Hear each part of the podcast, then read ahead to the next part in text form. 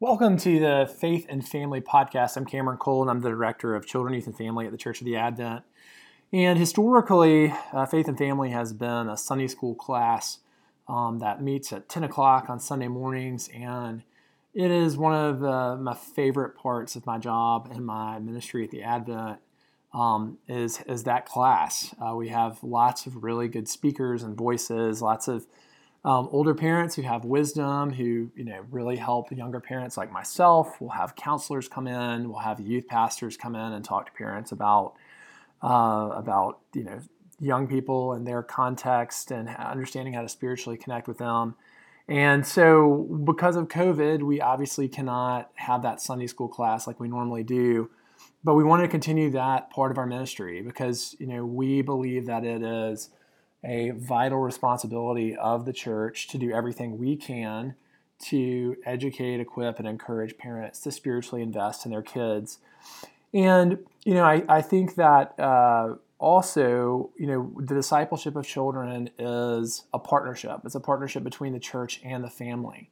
And so, certainly, the church, we have a role in terms of teaching kids the gospel and God's word and teaching them about faithfully worshiping and serving uh, our Lord God. Um, and uh, we also have a responsibility to help parents do that at home. And so that's the purpose here of the Faith and Family podcast is to, to help equip, encourage, and educate parents on how to spiritually invest in their kids. And so that's what we're going to be doing um, during this year with the Faith and Family podcast. And so um, today, I'm going to start a series. Uh, it's really just going to be two weeks uh, about the um, about a gospel catechism. Um, and so, basically, uh, we're going to focus on how it is that we use a gospel catechism to help our kids understand um, and internalize and own and savor the good news of God's grace for sinners through Jesus Christ that we call the gospel. And so, just to kind of uh, introduce this real quickly, there's a um, gospel catechism that, that I developed uh, about 10 years ago that I've adapted, but um, I've used it in, in youth groups, small groups, and I've been using with my own children, uh, goodness, now for uh, about 10 years.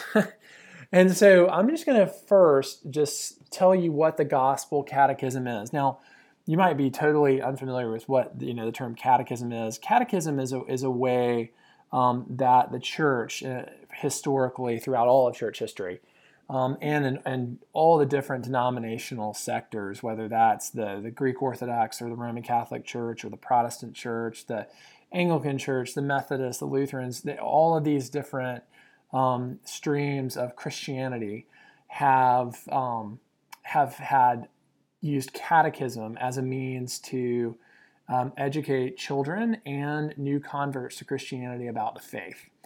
And so, a catechism is generally um, generally is a summary of some of the basic and foundational beliefs of the faith, and uh, and it usually involves a question and answer format. And so, this gospel catechism is something um, that we really, really want parents to um, to teach their kids and to do at home with their kids. It's helpful for parents too, but it's particularly helpful for parents because there is, if nothing else, we want all of the kids in our church to know the basic gospel of Jesus Christ. And so, before I get into the details and some of the explanation of where this came from and why it's important, some of the history of catechism, and some of the practical applications, I just want to tell you what the gospel catechism is. And so, here are the questions. So what does gospel mean? The answer is good news. What does what is the good news of Jesus? Good, the answer is Jesus died for my sins. Question: Why did Jesus die for your sins? Answer: So I can have a relationship with God.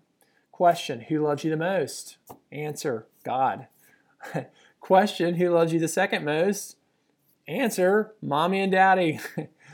And then finally, question what can you do by God's power and grace? Answer hard things. So that's the gospel catechism that I am talking about. And so I want to tell you first the story of where this gospel catechism came from. Um, there, there, there's a story and then there's also a statistic. And first, the story. uh, my uh, early in my youth ministry career, uh, this you know starting back in 2005, so I'm in my 16th year, uh, school year of youth ministry. We um, I had a, a, Bible study and it, and and uh, I um, was with that Bible study for uh, a number of years, and I can remember the last time we met, and it was kind of it was really a sweet moment because it's the first time I'd had like a long season of investment with um, one group of guys, and we just like really loved each other. We still do. Uh, there was just like a really great bond that we had together, and we ate. God only knows how many uh, how many grams of saturated fat and sausage biscuits and Chick Fil A uh, biscuits. But the last session came, and I was like, you know, feeling so good. You know, we had taught the book of Romans, we had taught, we had gone through the Gospel of John, we had um, done some of the minor prophets, we had uh, done apologetics and different things to get them ready for college. And so here we are, our last, uh, our last meeting, and I said, you know, guys, tell me what is the gospel? And it was crickets. It was dead silence none of them um, none of them had an answer. Now, when I started to prod a little bit more, they knew what the gospel was. They knew that God, God and Jesus had died for their sins. They knew God loved them unconditionally through the grace of Christ. They knew those things. They knew that it, there's nothing that they could do to make God stop loving them if they had, you know, put their faith in Christ. They knew that, and um, and at the same time, like they they could not quickly answer um, the question, and so they had their their ability to articulate the gospel was, um, you know, was lacking, and so that was very disturbing to me that I had spent however many years with this one group of students, and they couldn't you know they couldn't do something that fundamental, um, and and so you know, that was my fault. Uh, that was a failure on my end. So I thought, how, you know, golly dog, if there's one thing we're going to get done in this church and in this ministry is we're going to teach kids, have kids be able to articulate the gospel, whether they believe it or not. They're at least going to know the overarching message of Christianity is God's love for sinners through Christ. And so, um, and so with that being said, I just on my own that well, sorry, before I get into it, before I get into that, a second factor of why I developed this is um, in 2014, um, I was reading an article by a really well respected scholar named uh, Kara Powell, who is the founder and executive director of Fuller, the, the Fuller Youth Institute. And so Kara is, um, is a brilliant woman and a very faithful Christian. And I've had the, the good fortune to, to have uh, a couple of conversations with her and some correspondence with her but she um, she wrote the book with a man named Chap Clark, who's also a fantastic youth ministry scholar, called Sticky Faith. And Kara is crazy smart. She went to Stanford. She has a PhD, um, and Kara uh, studies both at a theological level and a sociological level. Um, what are things that lead kids to stick with Christ, to stick with Christ, and to stick with the church? what are the factors and variables that lead to lasting faith in Christ. And so she was asked in a 2014 interview with uh, with Christianity Today, you know, Kara, if you were going to identify the most significant factor, what would you say it is? And she said, well, you know, it's hard to distill years of research down to one factor, but if I had to isolate one thing, I would say that it is a kid's understanding of and ability to articulate the gospel to understand Christianity in terms of grace uh, rather than law and good behavior. And so that was extremely eye opening to me that, wow, seems like the most important factor in whether a kid is going to stick or not is their understanding of the gospel of grace, um, which was totally in line with um, the ethos of our church and our ministry in terms of being like gospel centered and grace driven. And so um, so I and, and I will say too, like in the book Sticky Faith, um, Kara and Chap Clark, they write about um, there's a there's a chapter called Sticky Gospel, and one of the things that um, uh, two of the things that they write about in that chapter, one, they talk about how if kids don't understand Christianity in terms of grace, like they're going to have a moral failure along the way. They're going to have um, a season where they're spiritually dry or where they question whether God is good and whether God loves them and is for them. And in those seasons, they absolutely have to know the gospel. They have to understand that in their failure, they are loved and accepted by the Lord through the life, death, and resurrection of Jesus. You know, when they have something bad happen to them and they question the goodness of God and whether He's for them, they have to be able to look to the cross. And so, you know, both this story of the, the students I'd invested in who weren't able to articulate the gospel and um, the empirical research that uh, that Dr. Powell and um, believe Dr. Clark, I think Chap Clark has a PhD, um, but regardless, uh, but based on their research too of how important it is for them in the gospel, I was like, okay, look, I got to have a mechanism whereby I can uh, help kids articulate the gospel. So I developed the Gospel Catechism. And so, with the Gospel Catechism, what um, it's something that we do at the beginning of every Bible study. I'll ask the guys, guys, what does gospel mean? Good news. And they'll answer good news. And I'll say, what's the good news? And they'll say, usually Jesus died for our sins.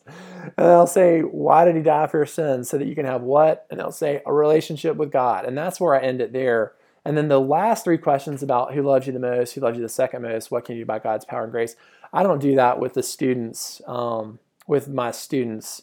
That's more something I do with my kids, and we'll talk about that later. That's more from a parent to a child uh, level of the catechism. But I started doing that so that come heck or high water, no matter what, if a child was involved in our youth ministry and coming up in our church, they were going to be able to articulate the gospel because they had been catechized and drilled on it probably over a hundred times at least um, in their lifespan with our ministry. And so, um, and so I, I do this with my own children every time I drop them off at school. So my kids are getting drilled on this five times a week and they really kind of enjoy it, you know? Kids kind of like routine, but I'll get into the practical of it later. But the first thing, the first thing I want to address that's kind of our introduction. Uh, the first thing I want to go into now is just to get into the fundamentals of why it is so critical that your child um, understands and knows the gospel. And here is something that you need to hear from me. This is something that you, you, that is really important for all of us parents to own, and that is we tend to think um, in terms of our kids' problems and threats to our children we tend to look to the outside. We think, oh goodness, like social media, that is the biggest threat to my child, or what's going, you know, what's on the television, that's the threat, or what's going on in politics, or what they're being taught at school, or whatever. We tend to think that the biggest threat to our child is outside of them. We tend to think that our child's biggest problem is in their circumstances and outside in the world around them. Well, here's the deal the biggest problem for your child and the biggest problem for you and me is our own sin. It is our own sin. That it is an internal problem. And you bet there are definitely threats, there are definitely um, problems out in the world. But, you know, Paul David Tripp says, you'll never be free until you understand that your biggest problem is your own sin and your only hope is God's grace through Jesus.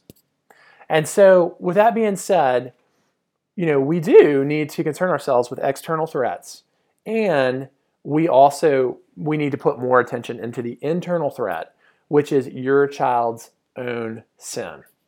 And so, with that being said, it's going to be very important for us to understand the nature of your child's sin uh, because the gospel is the antidote to your child's biggest problem. Um, not just in terms of their eternal salvation, but in terms of their everyday life, you know, their m- maturation and their sanctification as a person and as a Christian. The basic gospel of Jesus Christ is going to be the single most helpful antidote to your child's biggest problem, their own sin. And so to, to take a to understand the, the fundamental nature of your child's sin and our own sin, we go back to the garden and to Genesis chapter 3. And if you've been around me long enough, you know that, you know, this is pretty central to my philosophy of ministry is looking at Genesis 3 because this is where sin begins, and this is kind of where we see sin at its most fundamental levels. And the principles that we see in Genesis chapter 3, um, they're going to you know cycle and repeat themselves a thousand times throughout Scripture and a thousand times a day in my own sin life, right? so, with that being said, uh, let's uh, take a just take a pause there to take a sip of Diet Coke. Um, gotta have your Diet Coke every morning, right? But anyhow, um, Genesis chapter 3, uh, we're going to look at verses 1 through 6. I'm going to be reading from the ESV. And so, uh, starting in verse 1, now the serpent was more crafty than, the, than any, uh, any other beast of the field that the Lord God had made. He said to the woman, Did God actually say, You shall not eat of any tree in the garden?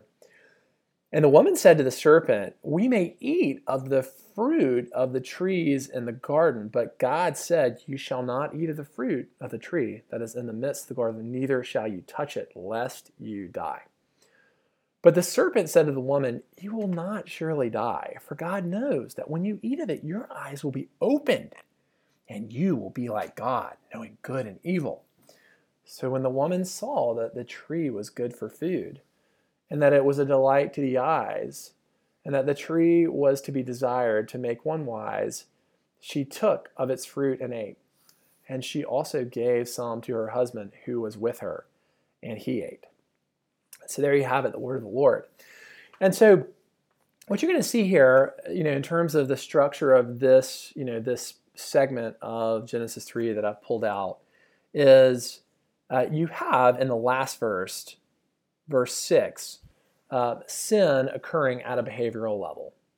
Um, Eve, uh, you know, with Adam's partnership, uh, they eat the fruit. They sin at the behavioral level. Okay, that's the deed, that's the action. But um, before that, the there are there are lies, there are false beliefs that the serpent tells Adam and Eve. They believe those false things, they embrace those, and it is at the heart level, at those beliefs, that they that leads to the action of eating from the tree. And so, you know, I, I like to talk about how you can break down sin, you know, kind of into three levels if we're talking, you know, as individuals. So the, there's sin at the relational level. Sin at the relational level is basically the result, uh, you know, the result of the belief and the behavior, sin creates separation. So when we talk about sin at the relational level, that means separation from God. All right, so then we have sin at the uh, behavioral level, and that's violation of God's law.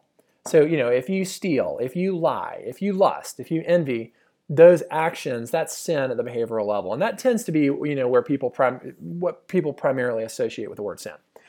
Then, when we get down to the theological level, that's sin at the heart level, at the belief level. And so, what's going on here is there's sin at the behavioral level, sorry, there's sin at the theological level precedes sin at the behavioral level.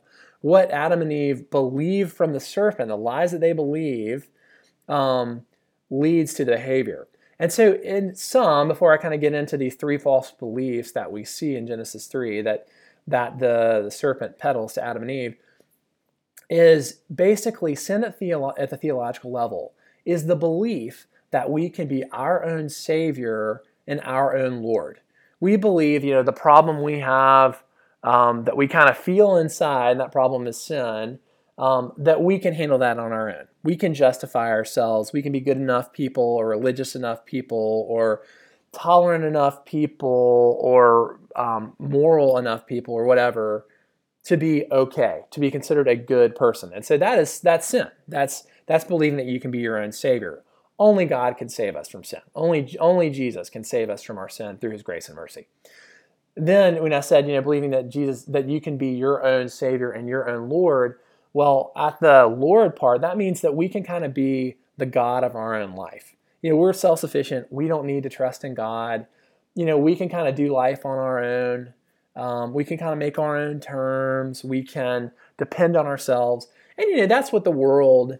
That's what the Lord, you know the kind of the primary virtue that the world upholds is independence. You know, like um, you know, pull yourself up by your bootstraps and be an independent person, and uh, you know, be an individual and be true to yourself. You know, this is all this is all affirming um, the theological the, the theological theological sin at the theological level. You know that you can be your own God. Um, and so anyhow, you're going to see that you know here in Genesis three. And so first, you know, the first lie.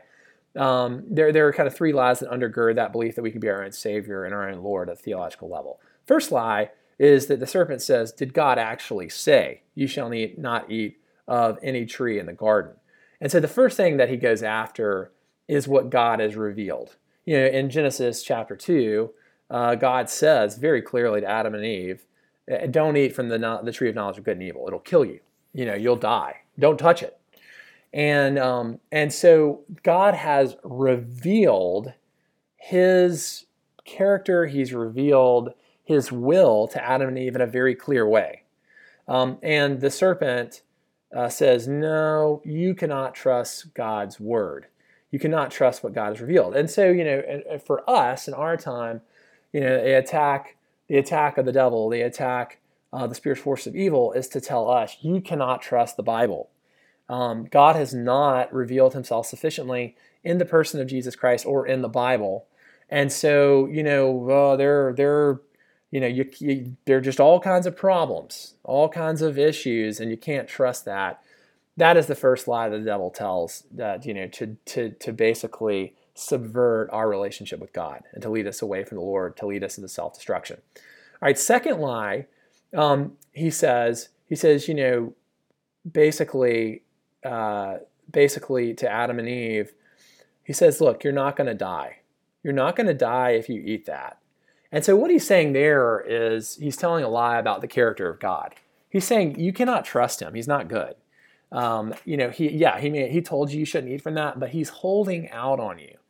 And so the second lie, you know, we said the first is you can't trust what God has revealed. You can't trust God's word. The second lie is you can't trust God himself because he is not a good guy. He is not on your side and he's not honest. And so you can't trust him.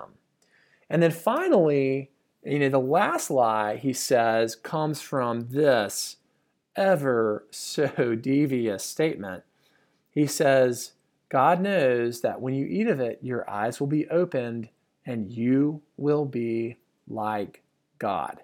You will be like God. Um, and so, you know, when God said, don't eat from the tree of knowledge of good and evil, uh, you know, yes, there was a behavioral level of that. He was saying, literally, do not eat the fruit. that was that was literal. But there is also something, um, something uh, figurative and theological and metaphorical there too. He was saying more at a theological level don't eat from that tree or don't fall into the mentality that you can be like me. You cannot be God. Like you were made to live in a relationship where you receive from me, where you depend on me, you rely on me. God does not have need. God has what you call aseity. That, that means that he, in and of himself, has everything he needs. He is autonomous, he is without need. He doesn't need anything from the outside. But we are the opposite of that. We are made with need, right? We depend on outside things to nourish us and to to guide us and you know and to to to to sustain us and God is that is the primary, is the central outside thing that we rely on. We were made to, to need. And so when he said, don't eat from the tree, part of what he's saying is you don't fall into this belief that you are autonomous and that you have aseity and that you are without need. Like you were made to depend on me. And so when Adam and Eve believe these three things that you can't trust God's word, you cannot trust um, God as a person, he's not trustworthy, and that you can be like God. The three of those things together lead to the behavior. And so, you know, whatever your child's sin is, uh, whether, you know, this, this kind of the overt sin struggle that you see with them, that they have a bad temper or that they have um, you know that they use profanity or that they're stealing from their sibling or that they're mean well that's the behavior but below that is the belief that are the three lies. Um, particularly that you can't trust god and that, that you can't you know you can't you're not god yourself. And so the gospel is the antidote especially the gospel as seen in the cross. Because the gospel you know in terms of in terms of you know what God has revealed, that first lie, gospel says, hey, God has revealed himself. Like he's made himself clear to us in the person of Jesus Christ and you know his death and resurrection. Like we can see very clearly who God is. He, it's not like God is in this mysterious realm that we can't get to. We have no idea who he is or what he expects of us or what our relationship is meant to be like.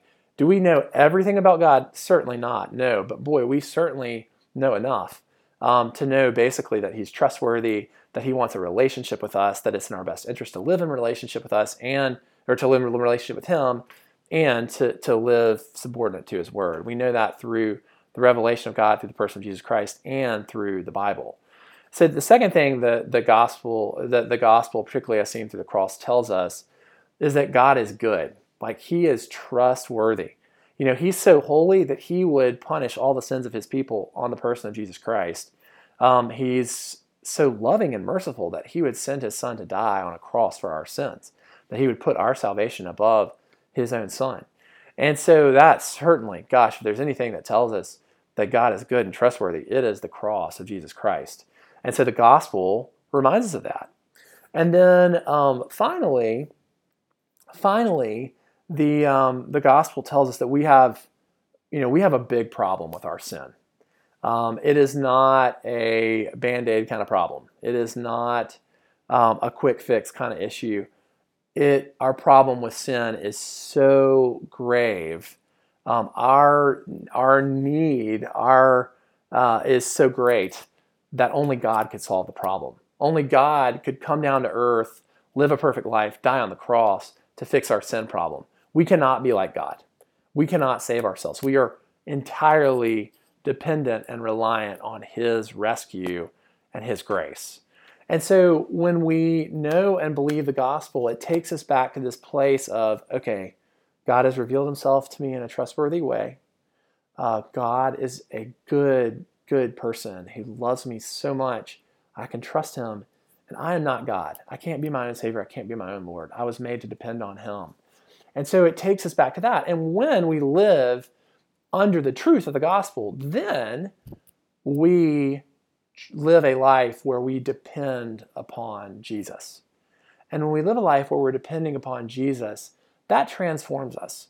That you know, that is going to make us into people who are more like Jesus by depending on Jesus. And so that's what we want for our kids. That's what we want for our kids is we want them to be people who are Christ-like, you know? we have you know all kinds of aspirations and dreams for our kid. A lot of those are tied up in our own baggage and our own idolatry. Um, I know it too well myself. Um, but you know, at the end of the day, like no matter what our kid does for a living, or how successful our kid is in school, or how good an athlete they are, or how financially secure they are, you know, above all, we want our kids to live lives like Jesus Christ. We want them to be um, you know, winsome witnesses of the of the you know glorious character of God. And so, um, and so, with that being said, you know, the biggest problem is your child's sin, and the great antidote is the gospel. And so that is that is that is why this gospel catechism is so key. And so, you know, catechism. I'm not going to spend much time on this, but you know, the reason um, the reason we use, I, I, kind of wrote this in a catechism form, is because it's a really effective way of teaching um, and of teaching. And so, you know, in, in, in terms of um, in terms of like pedagogy, or you know, that's just a fancy dancy term for like a philosophy of education. You know, there um, when you're taking a test, like a multiple choice test, um, you call that recognition. Like you can recognize the right answer. Um, and you know, generally, you don't have to have very deep understanding to do well on a multiple to- choice test. Like when I was a student, and I'm sure the th- same is true for you. When I saw that it was going to be multiple choice, I was like, okay, good. I didn't study very hard or I don't really know this very well, but it's multiple choice. I can kind of figure out what the most reasonable answer is. But if the teacher put out, you know, an answer where it was, or a test where it was short answer, or fill in the blank where you had to retrieve the information, and then we call that retrieval. Well, boy, you had to have studied. Uh, you had to really understand and know it to, to succeed on something that's retrieval. And so a catechism is a, a retrieval based um, type of, of learning um, where you have to supply the answer. There's no multiple choice. And so, um, and so that's you know at just a purely educational level why I did it there. But you know, epic, uh, I'm sorry, um, catechism is just kind of a tried and true way that throughout church history people have um, taught the basic truths of Christianity. And so on one end, um, you know, in the early church, they would take the basic doctrines and they would, you know, distill them into a summary form. Um, and then they they would, um, you know, and so usually what would happen is is new converts or children before they could take communion and before they were confirmed, like you know, they they were confirmed professing Christians, they had to memorize the catechism. And so, um, you know, and usually what they had to memorize was the Ten Commandments, the uh, Apostles' Creed, and um, uh, and the Lord's Prayer. And then they had to, to memorize some things about the sacraments. And so it was honestly, it was in the Reformation with Martin Luther where he popularized the the question and answer format because he he felt like rote memorization was not as effective as uh, people having to give an answer. Um, and so you may you may be familiar with this term Socratic method, uh, Socratic method, it, you know, it's it's kind of proven to be um, a you know a, a, more effective or a pretty highly effective way of teaching. You ask kids questions and they answer, and and and and so just at the cognitive level, it's a more effective way of teaching. And so, with that being said, in Martin Luther's 1529 Small Catechism, he focused on um, he had this question and answer form, and he had questions about the Ten Commandments, the Lord's Prayer, and the Apostles' Creed. And so, in you know the Anglican context, where you know at the Church of the Advent, where we dwell, the Book of Common Prayer um, historically has had a catechism in the back for the Lord's Prayer, for the Apostle Creed, Apostles' Creed, and the Ten Commandments, and some questions about sacraments, so that so that kids and new converts to Christianity can prepare for confirmation before a bishop. And so the basic point is a catechism form of question and answer is just an effective way for a child to know and understand the basic tenets of the gospel. And so I'm going to now, to, to land the plane here, we're 30 minutes in, and so I'm sorry this has been kind of long, but um, I'm going to just look at the, the questions and answers in the Gospel Catechism so that you understand, you know, why, um, why, you know, why these are the questions and answers that I developed in this, you know, in, in these, these six components of the Gospel Catechism that we use in our church and that um, we use in our family. And so First, question is what does gospel mean? And the answer is good news. The reason I have this first is because the term gospel is thrown around, it's overused without being defined. And that is very alienating. Um, that's very alienating to people. And it's also very dangerous because we throw around terms and we don't actually know what they mean. I can remember somebody, um, somebody was uh, opposing something related to um, something related to you know kind of like the decorations in the church. And they said well we've gotten away from we're you know we're getting away from the gospel if we do that. Well look the decorations in the church have absolutely nothing to do with the gospel. Um, you know this this this person um, didn't you know clearly didn't understand what the gospel was because they were equating uh, decorations with the good news of jesus' death for sinners um, and so, um, so with that being said, we want to be clear on what gospel means. And on top of that, you know, we also want kids to know that the gospel is good news. It's the best news, in fact, um, that it's positive. So when we say, what does gospel mean? They say good news. They're defining it. They know what gospel means. And they're also are starting with this positive association with the gospel. All right, so second question is what, what is the good news of Jesus? And the answer is Jesus died for my sins.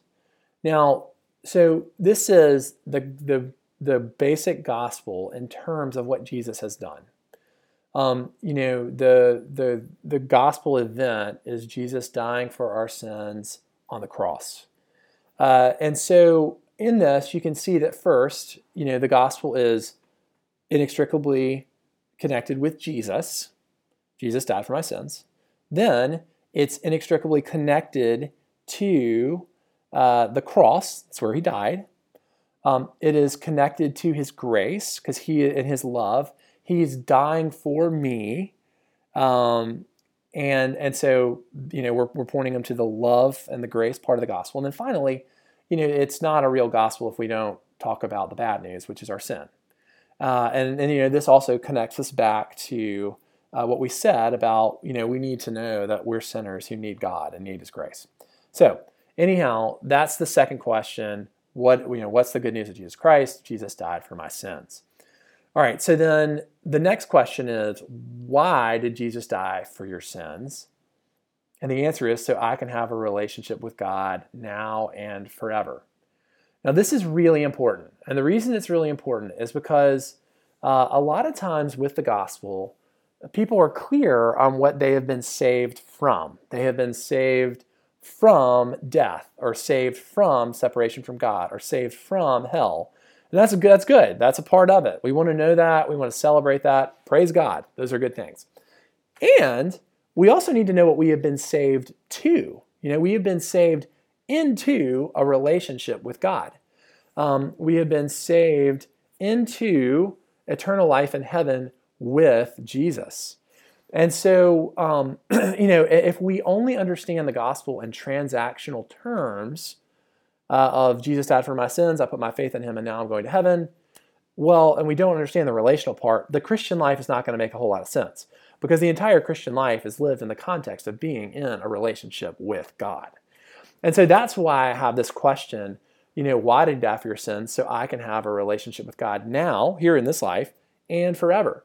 And the now and forever part is important because a lot of times kids think that Jesus died for my sins so that I'll go to heaven. And boy, that's a big one. And I'm thankful for that. That's that's the A-list problem there. But also too, the gospel is for me now. You know, the gospel is the central catalyst in the Christian life. And so remembering the gospel every day is so important for me for my relationship today with God. And so that's that's what's below that. And so these are the three questions we ask at Bible study, um, and you know, and when we gather for Sunday school, just to kind of remind kids of the basic gospel. So now, the the final three questions relate more to what um, to you know to what we recommend that parents do with their kids as well. We recommend that parents do the first three with their kids, but we you know these last three are particularly for the parents as well. So the, the, the next question, question number four, is who loves you the most? And the answer is God. Um, now this and then the, uh, this kind of goes along with question five, and I'll just go ahead and read that one. Question is who loves you the second most? Mommy and daddy. All right. So this might seem a little bit peculiar, but here's the thing I want to communicate is you want your child's primary expectation for love um, to be directed towards God, not you. You know, um, I can, you know, I can, with all my children from the time they were babies, and I would, you know, rock them at night. Oh, love to rock a baby. Sad to be out of the rocking the baby phase, or to be moving out of the rocking the baby phase. But, um, you know, and I would put them in bed. I would say, oh, daddy loves you so much, but don't forget who loves you the most? Jesus.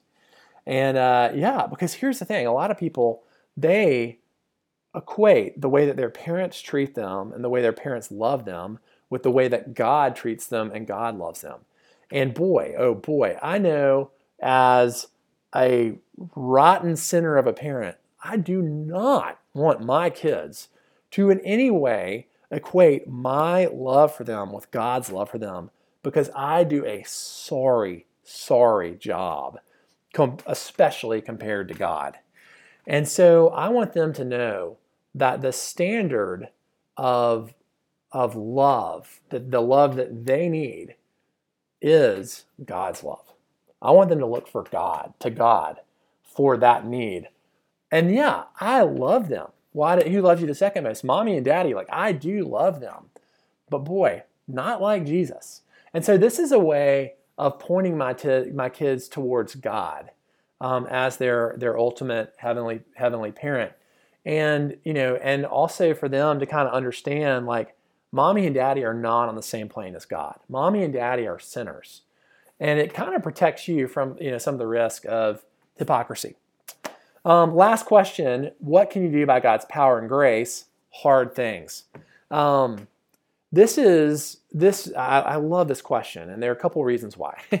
One is we're being realistic with our kids every day that life is hard, that they're gonna they're gonna face challenges. They're gonna face challenges every day they go to school. They're gonna face challenges every time they go play with the kids in the neighborhood. They're gonna face challenges around the house and dealing with their siblings or dealing with their parents, uh, or just dealing with life in general. And so we're being we're being honest every day to be like, hey, you're gonna encounter hard things, and the way that we deal with the challenges of life is by trusting in God's power and grace. That's how we do it. What can you do by God's power and grace? I can do hard things by God's power and grace. That is that is what I rely on. That's my mechanism. And so that is the gospel catechism. And so, you know, how does this play out in real life? I want to recommend to you that you just find a way uh, to incorporate this into your daily routine. For some families, that might be when you put your kids to bed at night. Uh, for some families, it may be, for us, we do it in carpool line. When we get to the carpool line at Brookwood Forest, we're starting to go up the hill, and there are, you know, 20 cars in front of us. My kids know we're going to do the gospel catechism. In fact, they'll ask for it a lot of times, but I'll say, you know, I'll just start out, what does the gospel mean? And they'll say it in unison, good news. We do it every single day. And so the last thing I, you know, that my kids are getting out of the car, and the last thing they have heard from me, the last things that they themselves have proclaimed and pronounced is that there is good news that Jesus has died for their sins, that they are they've been saved into a relationship with God, that God loves them the best, and that the challenges they're going to face in that day that they can face them through the power and grace of God. And so, uh, you know, there is, you see it in Scripture, you see it, you know, particularly in Deuteronomy 6, which is kind of one of these you know hallmark uh, touchstone verses of or chapters about uh, family discipleship or parents discipling their kids, there's a lot of value in routine. There's a lot of value in repetition, um, and there's and, and repetition particularly of the gospel and of God's word. And so that's that, that's going to be it today here for our, our first Faith and Family podcast, the Gospel Catechism. And so um, I will try to put up on the website, on the blog, um, a copy of the Gospel Catechism. Um, and uh, we have it uh, for children's ministry. We have it in every every one of the um, grade plans. Uh, we have we have the Gospel Catechism in that as well. But anyhow, let me say a prayer for us, and then we'll wrap it up. Holy God, we thank you for the good news that you love us in spite of our sin. And Father, uh, help us as parents to understand that our biggest problem is our own sin today. And we um, and help us to turn to Jesus, to Jesus and the work of the Holy Spirit um, to uh, to overcome that problem of sin. Help us to live lives where we trust in you. We pray for our kids that they would internalize, know, and believe the good news, the grace of Jesus, uh, and that would be definitive in their life. So we trust you with this, God. I Ask these prayers in Jesus' name. Amen. Thanks so much and appreciate you listening to this Faith and Family podcast.